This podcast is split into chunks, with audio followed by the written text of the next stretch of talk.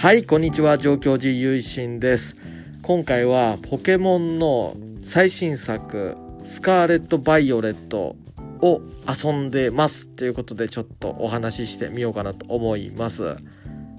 というわけで僕ですね、ポケットモンスタースカーレット・バイオレット今遊んでるんですよ。僕自身のポケモンって多分ルビー・サファイアブリとかになるんですけど、 SNS でポケモン SV が発売してめっちゃファンアートとか流れてくるようになって、めちゃくちゃやりたくなったんですよね。で、僕ゲーム機もスイッチがなかったんでどうしようかなと思ってたんですけども、近くのお店でスイッチライトが多分残り最後の1台ちょうどあって、これもご縁だということで買ってきちゃいましたね。スイッチの新型の有機 EL バージョンのも 2,3 台あったと思うんですけど、そこまでね他のゲームとかやるか分からなかったんで、とりあえずライトってことで買ってきましたよ。そんでソフトは僕はバイオレットの方を選びましたね。ミライドンの方を選びました。で、たまたま驚いたのが、同じ日に僕の県外に住んでる友達もポケモンやりてえなって、やっぱ同じように SNS で見てファンアートとか、それで彼もゲーム機持ってなかったんでスイッチとポケモン買っちゃったわってね、いうことをたまたま知ったんですよね。マジで同じ日に買ってて、しかもその友達はスカーレットで僕バイオレットだったんで、マジかと、こんなことあるみたいなね。なんかそういう、でも同じ SNS 見てるから盛り上がり方とか多分同じの受け取ってるじゃないですか。だからまあたまたまそういうオタクウェーブがそれに乗っかったって感じなのかなっていう感じなんですけど、僕もねだいぶ分かりやすいオタクなんで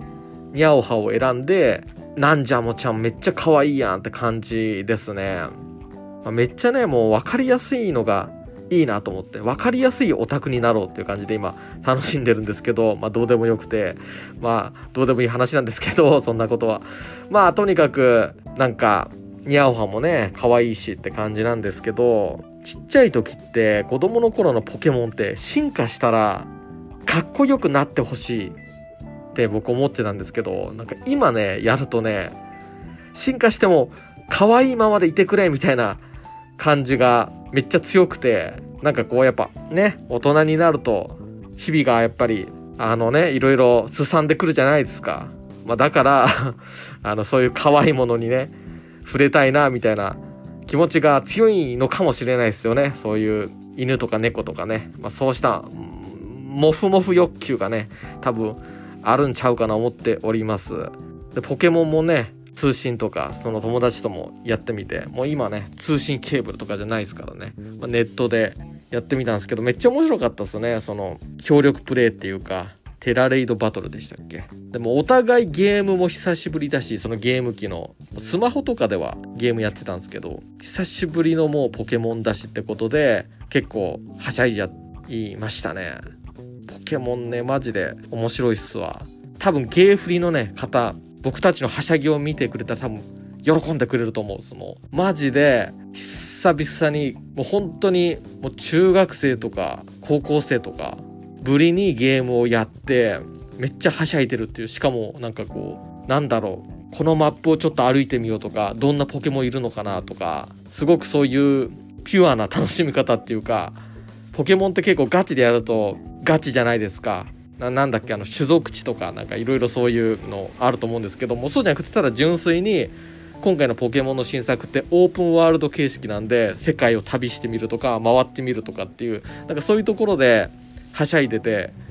めちゃくちゃこう本当に幼心に戻るみたいな経験をさせてもらって、非常にもう感謝しておりますよね。ポケモン面白いなと思っております。まあ、もしかしてこれね沼の入り口ですかね。ポケモン沼にまたね入っちゃうかもしれないですよね、子供ぶりに。でもやっぱり世界で人気っていうのは本当分かるなっていう風にプレイしてみて思いました。そんな感じで今ポケモンバイオレット遊んでますっていう感じで、そういった日々でございました。雪がねこれから積もりますんで、こもろうかなと思いますね。ポケモン GO もにしようかな思っております。は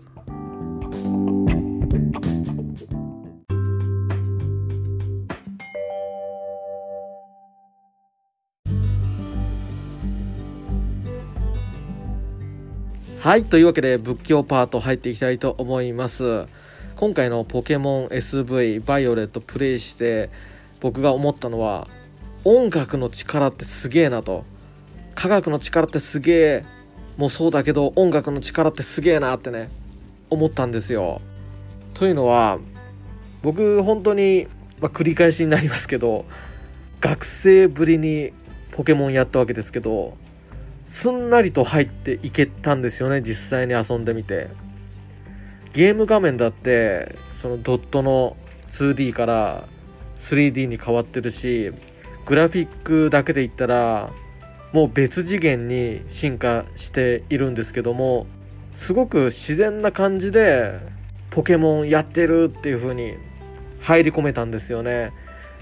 その理由の一つで僕が感じたのは、音楽が共通してるところがあるっていうのがでかいんじゃないかなと思ったんですよ。例えばポケモンセンターの音楽だったりとか、ポケモンたち回復する時の BGM だったりとか、そういう自分が知っているものだったり、そのアレンジだったりとかでつなげてくれるっていうか、昔と今をつなげてくれてて、全然自分の中ではもうブランクなくポケモンをやってるっていう雰囲気に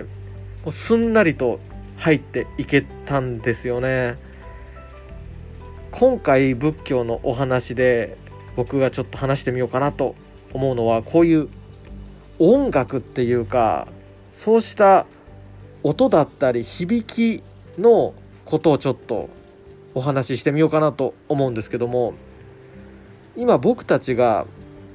お経を読むとき、そのリズムだったり、宗派で決められている儀礼であったり、さまざまなお坊様たちが書かれていた詩であったり、そうしたものを節をつけて今の僕たちって読んでいますね。厳密なこと言うと仏説何々経っていう、そういったいわゆる教義の意味でのお経っていうのは節をつけないっていうのが一つの、お約束みたいになってるんですね。それは仏様の教えが書かれてるから、色をつけないでそのまんま素直に受け取るということが大事だから、節をつけないということになってるんですけども、一つそうではなくて、その宗派における重要な、例えばその宗派開かれた方であったり、中高の祖と呼ばれる方であったり、そうした方々のお書き物というのは節を回すことによってその宗派の一つ色付けということにも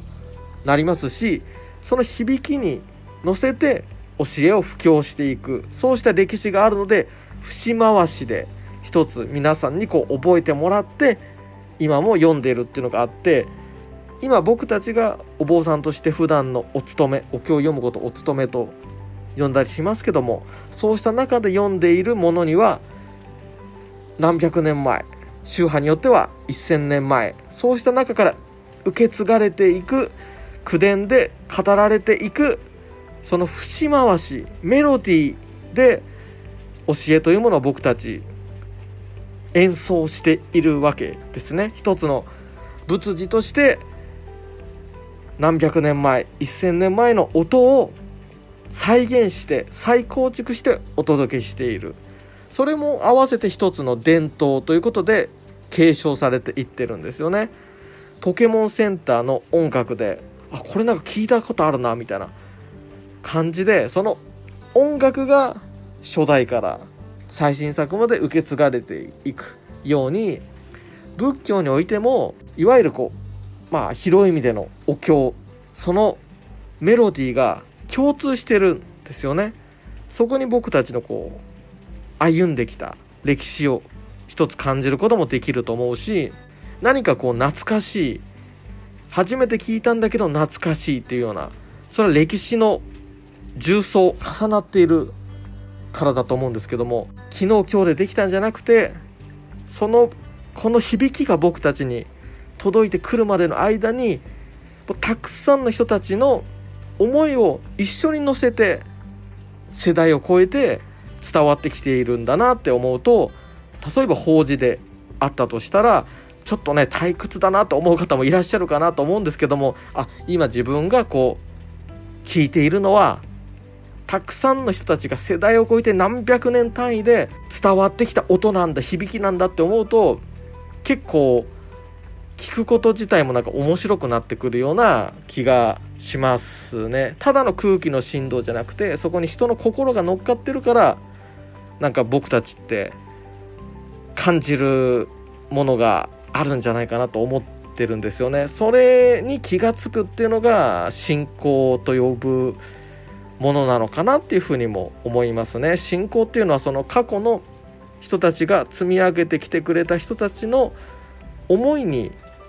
こうすること、それが信仰なのかなっていうふうにも一つ考えてみたりしますね。浄土真宗だと、例えば聖真家っていう親鸞聖人が書かれた浄土真宗の歴史であったり、浄土の教え、お念仏の教え、他力のお念仏のその発展の歴史をまとめられた聖真家というねものが非常にメジャーで、お勤めの中で一緒にお坊さんと共に読んだりいたしますけども、この聖真家を浄土真宗の仏事で日常的に読受しようというふうに決めたのが、親鸞聖人から数えて8代目室町時代のお坊様で、蓮如上人という本願寺教団の中高の祖と呼ばれる、立派なお坊様がいらっしゃいます。中高の祖というのはまた一つ、その盛り上げた第一人者といいますかね、親鸞聖人からこう受け継がれてきた流れを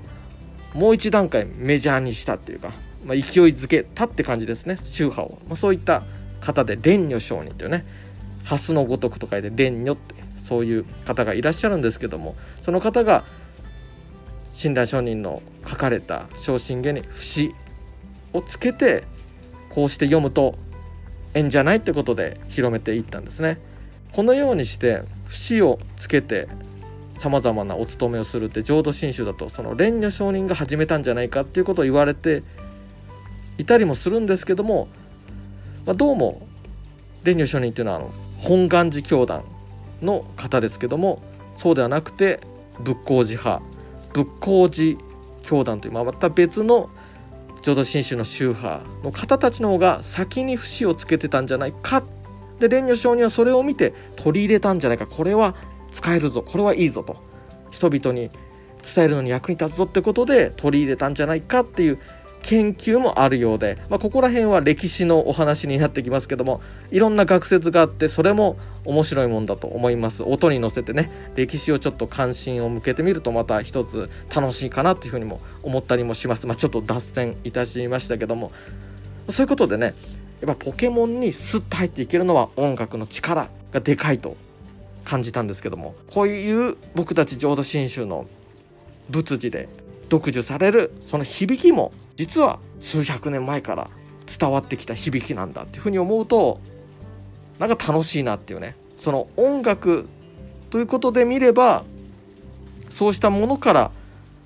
何か興味を持ってもらえるような、そうした入り口っていうかアクセスポイントにも